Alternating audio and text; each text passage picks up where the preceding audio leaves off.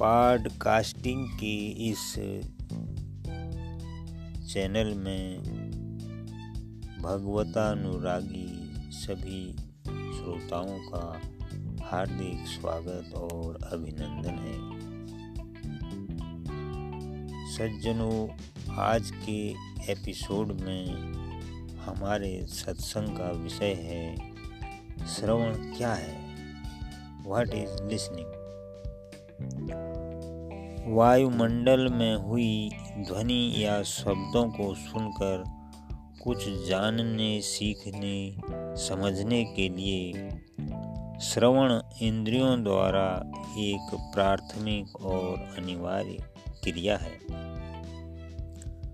अक्सर देखने में आता है, जो व्यक्ति बहरा होता है, अर्थात सुन नहीं सकता है, वो गूँगा भी हो जाता है।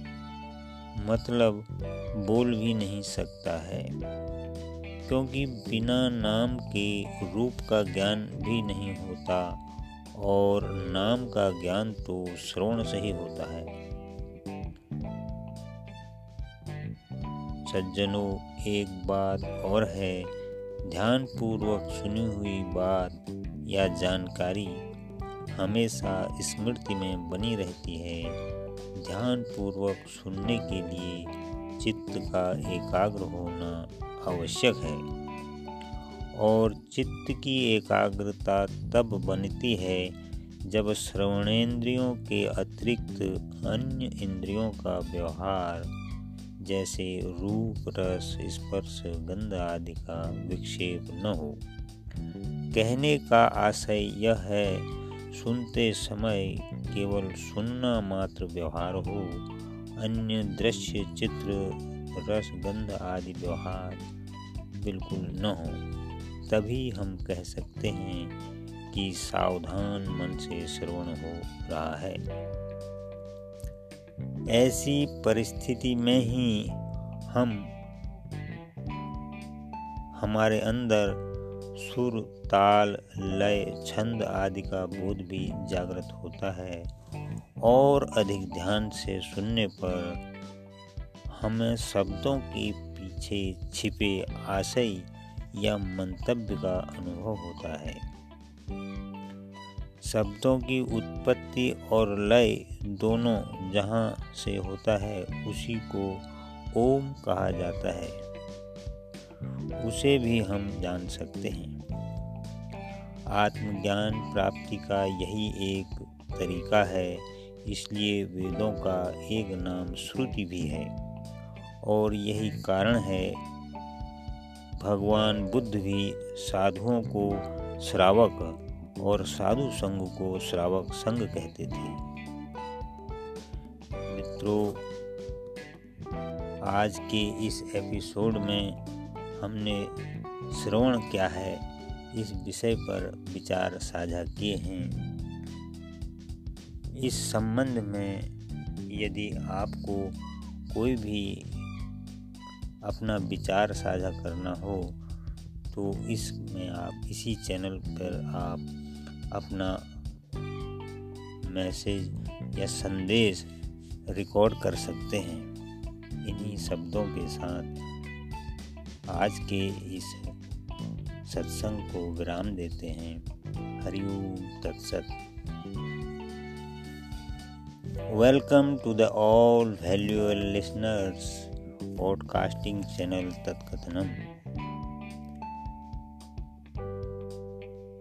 friends today our subject for satsang is what is listening? Listening is the primary and basic method by which one can learn or understand word or sound near by in our atmosphere. Conversation, which is basic and most effective way to transfer our feelings and thoughts and necessary information to others is possible only while listening. It is observed that one who cannot hearing or listening capacity have not also talking ability. In the path of realization of self, there is no other way. Help us other than hearing or listening. Therefore, all ancient preceptors recommend satsang, divine talks, or company for uh, overall upliftment of self. Vedas and Upanishads carry spiritual knowledge in the form of gospels, also of saints and sages for true seekers from so long period. During the listening of spiritual matters, our attention should be very high level, otherwise, we cannot know the real meaning of their talks. When someone listens satsang for a long period, then he feels mindfulness. Is automatically come out and he or her mind always stable in the moment. After that, listener consciousness synchronized with the primordial sound which is called Om. where from the all word or sound is generated. This is the way of realization of truth. Hari Om Tat Sat. Thank you.